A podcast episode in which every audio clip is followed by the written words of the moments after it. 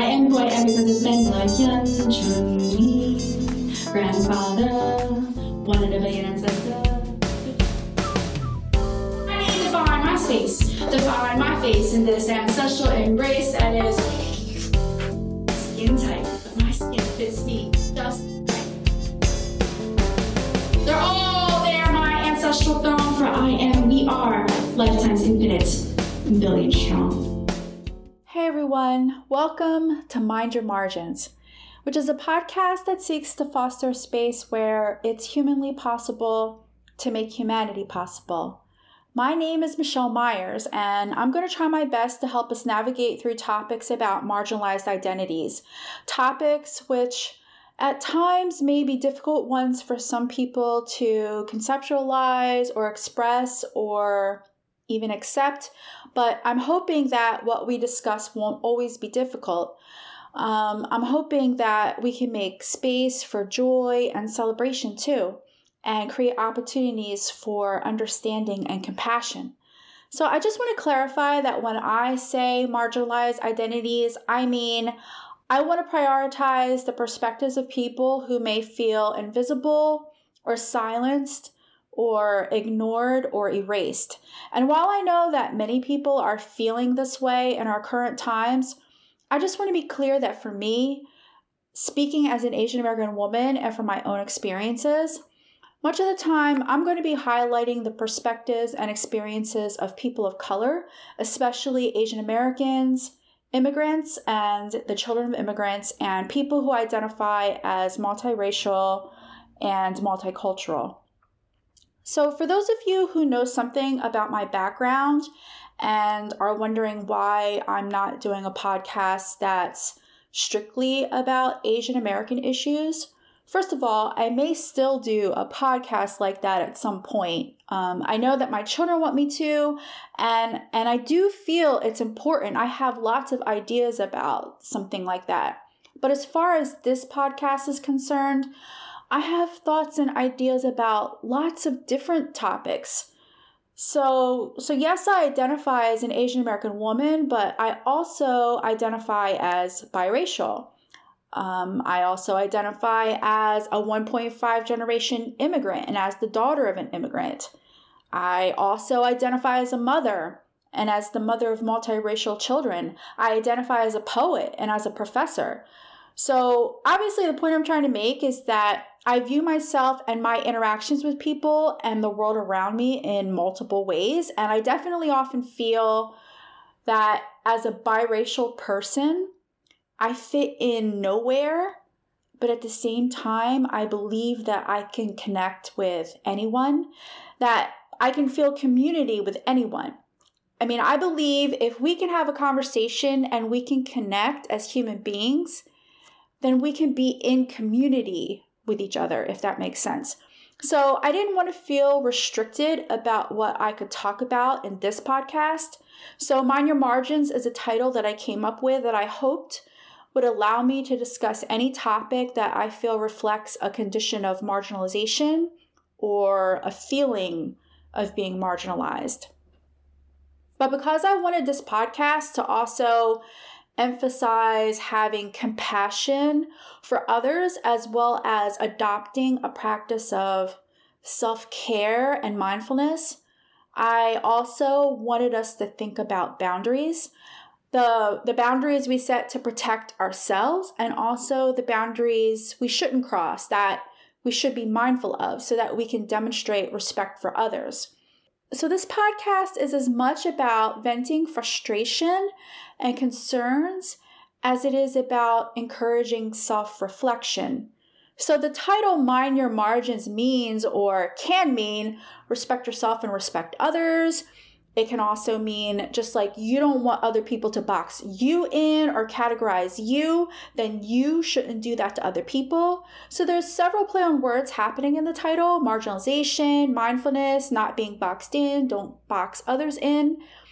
And then it can also mean a place where all these lines that we construct to divide ourselves can disappear, even if it's just for a moment within this listening space. So, anyway, I wanted a title that was multi layered and that would allow me to unify all of the things that I wanted to talk about and accomplish in this podcast. So I hope you get that, and I hope you think it does. But before we go any further about who I am and why I decided to do this podcast, I'd like to share a land acknowledgement statement because I value the perspectives and presence of the Native American community. And it's important to me to always remember that they are the original peoples of this land that the world calls the United States of America. So I hope to start each podcast like this. And as I say the words, I hope you'll reflect on them as I speak them. I offer them up as a kind of prayer. I acknowledge that the land on which I live and work are the ancestral lands of the Lenni Lenape people, whose presence and resilience in New Jersey, eastern Pennsylvania, and Delaware continue to this day. I recognize that the place where I recorded this podcast also sits on the unceded homeland of the Lenni Lenape people. I and my listeners take this opportunity to honor the original caretakers of this land and recognize the histories of land theft, violence, erasure, and oppression that has brought ourselves here. We are grateful to be guests in these lands and commit to solidarity in the struggle for Indigenous sovereignty. This land acknowledgement reminds us of our connections and indebtedness to the Indigenous people of New Jersey, Eastern Pennsylvania, and Delaware. Saying their names and learning their histories call their spirits to life. Thank you for listening to that land acknowledgement statement. As I said, my intention is to begin every episode with that statement. I feel like spiritually, in honoring Native Americans and their ancestors, I'm also honoring my Korean ancestors, remembering them and remembering the land of my birth. And as the child of an immigrant mother and as someone who was not born in this country, I really feel it's important to remember and acknowledge Native Americans as the indigenous people of this land that has become not only my homeland, but the home of millions upon millions of people over several generations who came from somewhere else in the world.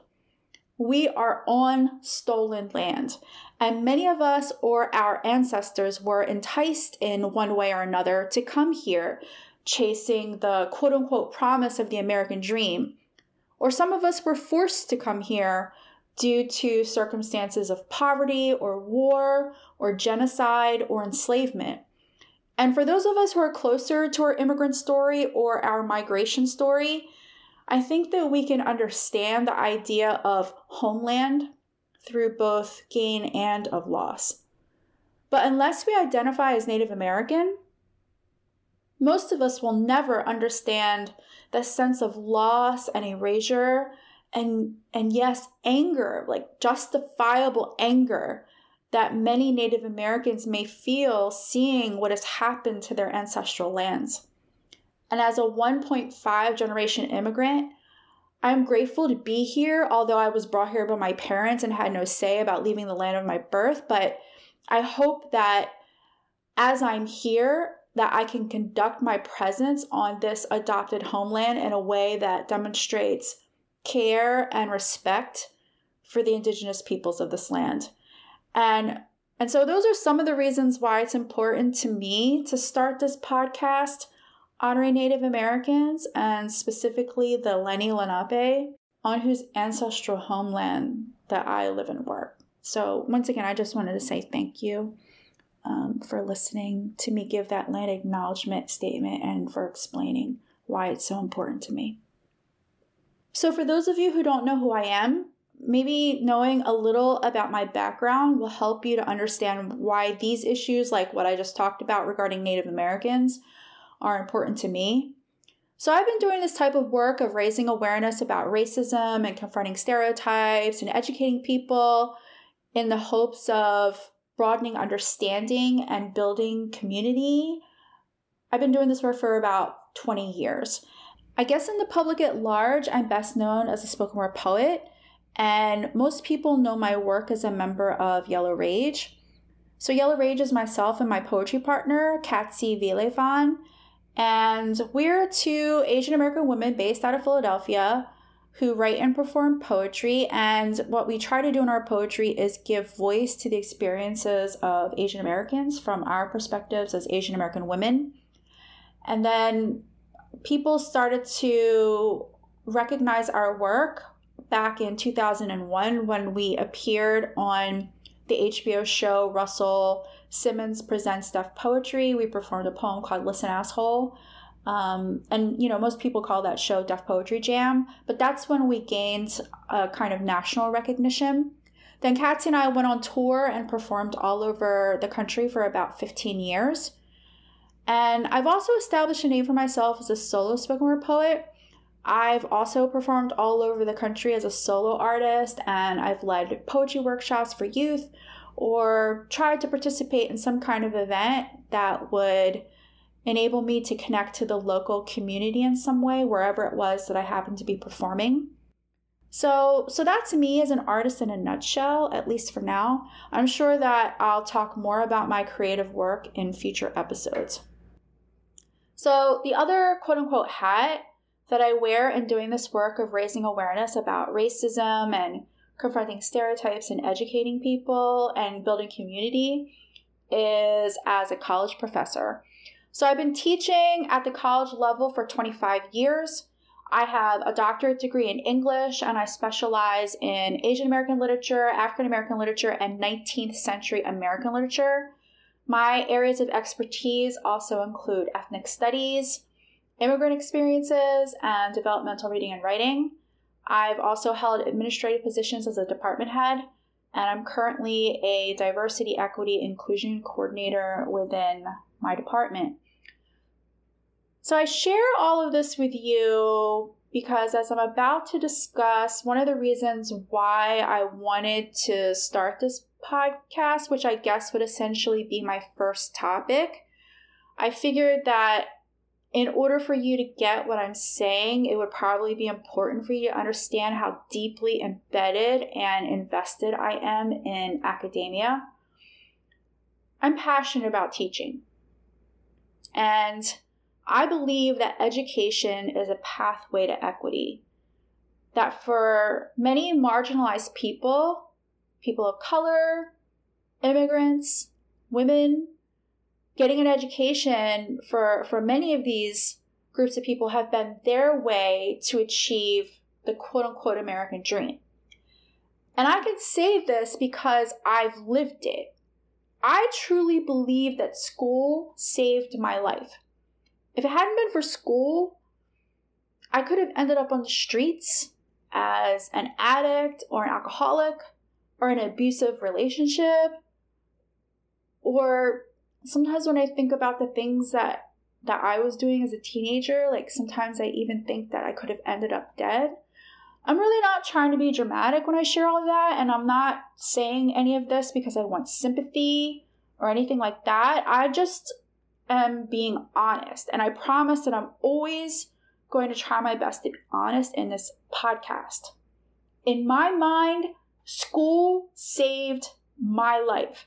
And I've always viewed my role as an educator as one where I'm really just paying it forward, where where I can give people who are like me an opportunity at a better life or an opportunity at a life of their dreams. And I've dedicated myself to this belief for the past 20 years. But this thing that I used to love, academia, I'm now starting to hate. I mean, don't get me wrong, I'm not naive. I've always known that there are many problematic aspects about academia and about the American educational system in general. Like, I've always known that racism exists in academia, systemic and structural racism, as well as racism and elitism and cultural bias among professors, that sexism exists in academia. But I always believed that I had the energy and the passion and the faith to combat these forces so that I could create various spaces within academia where my students could feel empowered and be well on their way to achieving their goals and living the lives they've always dreamed of. But these past two years teaching during the pandemic, I hit a wall. And since as I'm recording this podcast, most colleges and universities have just started their spring semesters, and all of this is on my mind again. This was one of the reasons why I wanted to create this podcast. So, before I go any further, I'd like to preface what I'm about to share by saying that I know many amazing educators, educators who are caring and compassionate and actively working to build an enriching learning community that validates students and guides them in a way that helps them find a pathway to their best life or the best life that they envision for themselves. These are faculty who meet with students, encourage students, advocate for students, I take so much inspiration from so many of my colleagues for their passion and dedication to this public service profession, and I do regard my work as an educator as a public service. But with all that being said, during the pandemic, the elitism and racism that I always knew existed in academia, but did my best to combat, became even more apparent you know, perhaps the stress and the emotional burdens of the pandemic exacerbated it, and our isolation and disconnection from each other fueled it even further. I know that for so many of us as educators, we felt overwhelmed by the extra responsibility or the sense of responsibility that was dumped on our shoulders to make online learning work with very little or no support or infrastructure for doing so, especially at the beginning of the pandemic and the lockdown. And I also want to acknowledge that being an educator is often a thankless, exhausting job. See, I'm, I'm already in my mind trying to make excuses for some educators' behavior because I live it and I know how hard it was and it is. But even with all of that, there is no excuse for denying students of their human dignity and respect. And the problems that I'm bringing up existed well before the pandemic. The pandemic actually made these issues stand out even more. Over the years, I have witnessed academia become this soul crushing and dehumanizing space, where at times kindness and compassion are almost completely discarded, where some of us forget that being kind to others, to our students, is also a way for us to be kind to ourselves.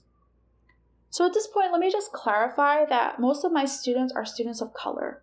And I would say for the past two years, I've also noticed that more and more of my students are immigrants. Now, during the pandemic, each semester, I discovered that my students were in crisis on multiple levels, dealing with health issues, some pandemic related and some not, dealing with caretaking challenges, whether they had children or were caring for elderly relatives, dealing with having to be frontline workers during the pandemic. And then while dealing with all of that, on top of it all, trying to get their degree whether as full time or part time students, having a cold, heartless professor who is being an asshole to them for no reason. Now they come to my class distrustful and traumatized. And yes, what they have experienced is indeed intellectual and emotional trauma that has been inflicted on them by their teachers. And just to give you an idea of what I'm talking about so that you can hear it from a student's own voice, I want to share an excerpt from an, from an assignment that a student submitted in one of my classes during the pandemic. This student identifies as a child of immigrants. So, this is a passage from an essay that they wrote and submitted to me. I have seen so many people in my middle school and high school having trouble with their teachers, their classes, or even with other students. Some teachers are mean to most of their students because they believe they don't need to help in their class because they should automatically understand what the teacher is throwing at us during that time. This actively demonstrates that when students want to ask that teacher for help, they get scared because they already know what the teacher is going to say to them, which makes them just give up on asking for help or even trying to do the work. I have seen teachers yell at students and tell them that they are hopeless or even useless because they don't understand the whole unit or just that one part that they are learning. We are so scared to ask for help because of the teachers we had in our past before we got here, which makes it hard for us to ask for your help. How heartbreaking is that? The learning process can be intimidating and overwhelming enough as it is. We don't need to make it worse.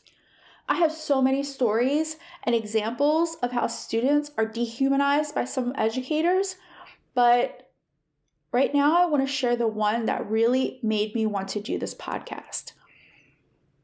The one that made me decide to be the diversity, equity, and inclusion coach in my department, even though I really don't want to deal with the emotional toll that doing this work would take on me. There was this young man a young man of color. He was part of a program at the college where I teach that provides support services for young men of color in order to give them every opportunity to graduate and get their degree. And I've tutored in this program for many years. He had made some mistakes and bad decisions as a teenager. He did some time in juvenile detention, but he had served his time and he was dedicated to getting his education. We have so many wonderful students who are in a similar situation who come through our reentry program. And he was a father. He had a beautiful baby girl. And this one day, he came into the program office with his baby daughter. His childcare that day had fallen through, and he was late for class. But because he didn't want to miss class, because this professor had a strict attendance policy, so he brought his daughter to school knowing that people in the program would watch her while he went to class. And we did watch her. We all took turns. Whoever wasn't busy from moment to moment, we watched his precious little baby girl who was barely walking as she crawled around the office. About five to ten minutes later, this student came back looking upset. He looked defeated he told us that the professor wouldn't open the door. So, so this professor had a policy where when class started, he shut the door and locked it. And if students weren't in the class by that time, even if he had just shut the door, they were marked absent. But this student, see, he thought since he was always in class on time and submitted his work on time, that the professor would at least open the door.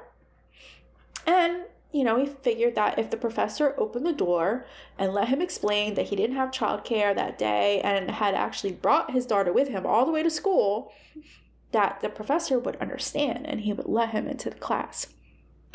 But he didn't even open the fucking door.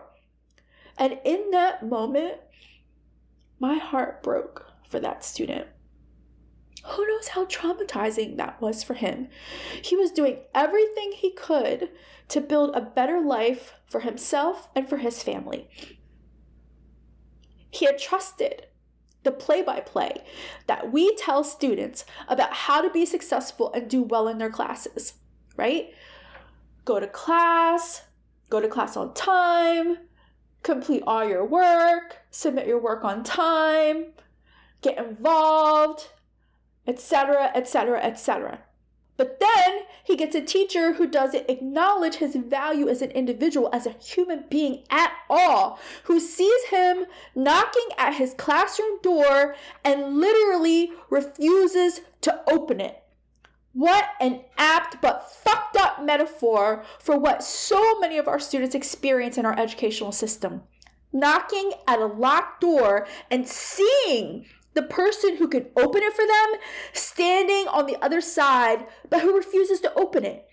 And then, who knows if this experience re traumatized him as someone who had been incarcerated. You know, we sell our students on the idea that getting an education, getting a degree, getting a college degree will give them freedom freedom in their careers, financial freedom, social mobility.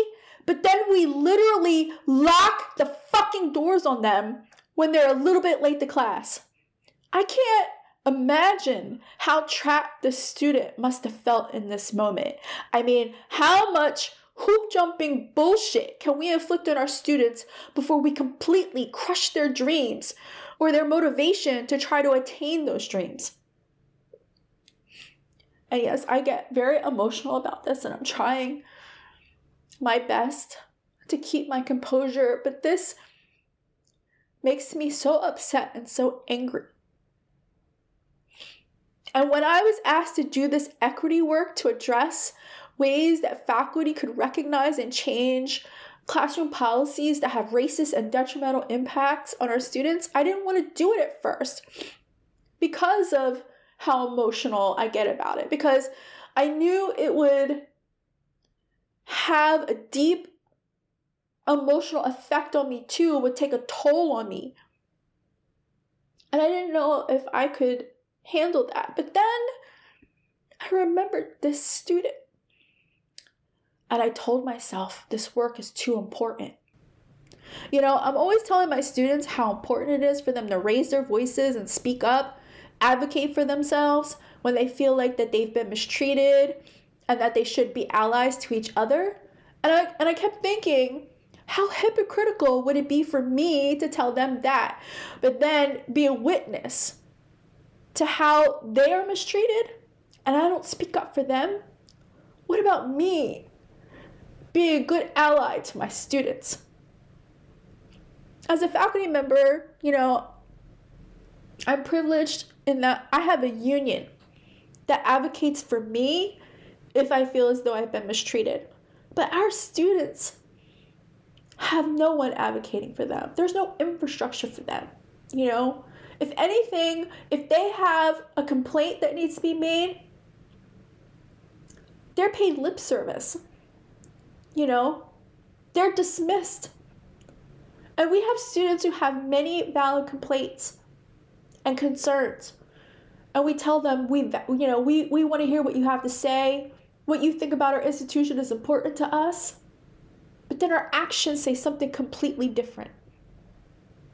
So, for this student and others who've been mistreated like him, I decided to do it. I decided to be the diversity, equity, and inclusion coach. Then, a couple of months ago, about a month before the end of the fall 2021 semester, I found out that this student had passed away. I'm sorry.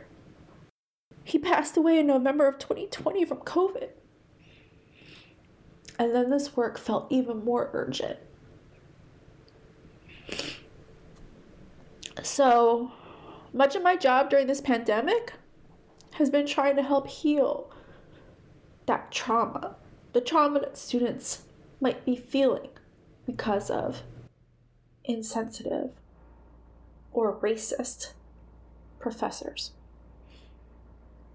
For me, teaching during this pandemic hasn't been just about teaching my students, it's been about getting them to trust again, to not see their teacher, to not see me as their teacher, as their enemy, where being in class is not a punishment, where getting grades on their assignments does not feel like a punishment, like an attack on them. That's what I spend much of my time doing now as an educator. When I log into my email in the morning and I see multiple emails from various students in some state of panic or stress, I spend the time to write them back and say, Don't worry, it's all going to be okay. Of course, you know, I write my emails specifically addressing whatever question or concern they have, but the ultimate message that I send to them is don't worry, it's all going to be okay. So if a student tells me that they're feeling self conscious about giving speeches in my public speaking class because they have a heavy accent and they think they're going to get a bad grade for that, I say, I wasn't born in this country and I'm the child of an immigrant mother. I understand your concerns. And so you don't have to worry about that from me. You're going to do amazing. And then if a student in my writing class tells me that they hate writing and that they're a bad writer, I say to them, I understand if you've had bad experiences with writing in the past, but we're going to break down the writing process and give you the tools you need to write an essay for any assignment that you receive as a college student. You're going to do great. How hard is it to give our students encouragement? Like, sometimes students just want to express their anxiety without judgment, without us as their professors judging them. They just want to be understood. And as I've been saying, they have a right to be treated with compassion and humanity. And this was one of the reasons why I wanted to start this podcast. I've been listening to my students' concerns about their educational experiences, but I've also been listening to their thoughts about social justice issues, about their experiences, and what kind of changes they would like to see. I'm blessed that my credentials enable me to teach a wide array of classes, and I'm always wowed by the insights that my students share about topics relating to racial injustice or immigration policies or voting rights or the modern minority myth or postpartum depression or PTSD and suicide rates among veterans. And all I do is give them the space and the tools so that they can succeed in my class yes, according to the academic parameters that have been set by the student learning outcomes, but also enable them to feel like that they are valuable human beings and that this course gave them an opportunity to discover something meaningful about themselves and about the world around them. But I feel like so many of my students share their thoughts with me and only me so many of my students feel isolated and also deeply fearful to share their true thoughts given today's aggressively judgmental culture. And I've been wondering how many other people are suffering with similar feelings of anxiety and self doubt.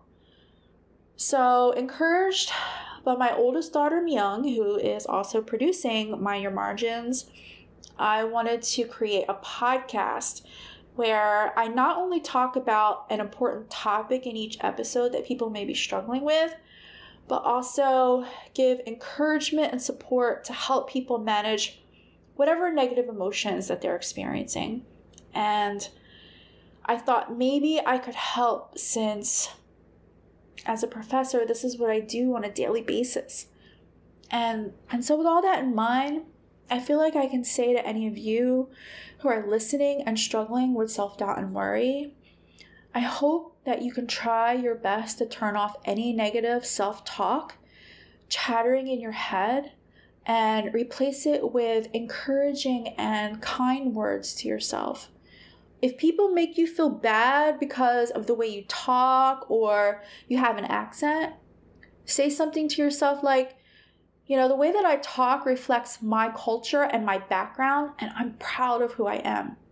Just figure out whatever you need to say to yourself, whether it's, I'm not perfect, but I always do my best, or I'm not getting the job I want now, but I'm not going to give up.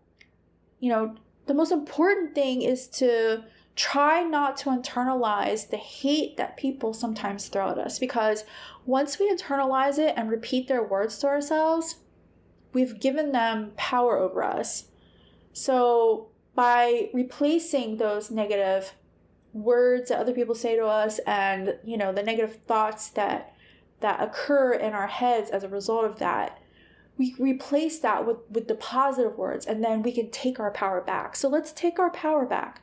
Don't let the harshest words we hear be the ones we say to ourselves I mean, in a world that's trying to tear us down, being kind to ourselves is so important. So I hope that you'll be kind to yourself because you deserve it. You deserve it. And if you can't quiet that negative chatter in your head and you feel unappreciated at work or at school or at home, then I hope that you'll hear what I'm saying to you right now. You are amazing. So that was a lot, right? Like sometimes people don't understand why when the semester starts, I disappear. Why when they see me or talk to me and they ask how I'm doing, I can only take a deep breath and say, I'm exhausted. That's all I talk about is how exhausted I am. And, you know, everything that I just talked about in my podcast is the reason why I disappear. This past fall semester, when people asked me about it, the only way I could describe it was by using the word grueling. It was grueling. I mean, don't get me wrong, ultimately, when I get to the end of the semester, I do feel that teaching my students has been rewarding. But the process of teaching during this semester depletes so much of my energy and my spirit. And it's because I try to engage this practice of compassionate teaching where I recognize the humanity of my students, and which seems so antithetical to the harmfully punitive way that many of my colleagues teach. It takes so much of my energy to do that because this system is created to go against that the system is antithetical to recognizing the humanity of our students because you know it's become like a factory. It's become a business. And we want to shuffle them through as quickly as possible. And so in many ways even though we say we talk this talk of wanting to have a learner friendly classroom and of recognize and of recognizing the individual learning styles of our students and so forth. In practice, the educational system is this very assembly line, cookie cutter, one size fits all approach to creating the curricula as well as teaching it. And because I am constantly coming up against that wall, of this being the actual structure of how our educational system is, I'm I'm just exhausted by it constantly, right? As I've as I've been saying throughout this podcast, this kind of work takes a toll on me. And so managing one's mental health is a process. Managing my mental health is a process, right? It that's as true for me as it is for anyone else. I mean, it it's to the point where like sometimes during the semester I'm a mess. Sometimes I've spent whole mornings or afternoons just crying because I'm so overwhelmed. So, this podcast is as much of a support for me as it is for any one of you who may be listening. And another thing is, you know, I've realized that with this work, this is work that I can't do by myself. It's not work that I can do alone. I don't want to feel alone in this struggle anymore. We need each other if we're going to make it humanly possible, to make humanity possible. So I hope that you'll join me on this journey. And, and while we're on this journey, besides listening to me and making space with me in this format through the podcast, I'm hoping that as we're on this journey together that you'll make space with me and with each other in other ways. You know i i know that i can talk a lot. I don't have a problem talking. Like you know i'm a professor right? So i can fill up a lot of time talking. But i don't always want to be the one doing the talking. I really do want to hear from you. So if you have a topic that you'd like to hear discussed or want to share an experience you've had please email me my email is mindyourmargins at gmail.com. You can also post your experiences and thoughts on the Mind Your Margins Facebook page and Mind Your Margins on Twitter. So please, if you've had any experiences in school, whether they're good or whether they're bad, that you want to share and you think may help others, or if you just want to share words of encouragement to people who may be struggling, um, whether it's in school or at work or just in their daily lives, I hope that you'll post that too. And I truly hope that we can build a supportive and compassionate community together. Thank you so much for listening. I know that your time is precious, and I'm so grateful to you for spending this time with me and sharing space. In my next episode of Mind Your Margins, which should post on March 15th, I plan to discuss the one year anniversary of the Atlanta spa shootings, anti Asian violence, the sexual fetishization of Asian American women, and if there's time, other ways that the COVID 19 pandemic has taken a toll on the Asian American Pacific Islander community. I also want to talk about how to manage anxiety and stress if you're feeling emotionally overwhelmed and exhausted because of these issues. So I hope that you'll join me for that episode. Until then, please be mindful of yourselves and mindful of others. Take good care. I am it's been Chun grandfather, one in a ancestor. I need to define my space, define my face in this ancestral embrace that is skin tight, but my skin fits me just right. They're all there, my ancestral throne, for I am, we are lifetimes infinite, billion strong.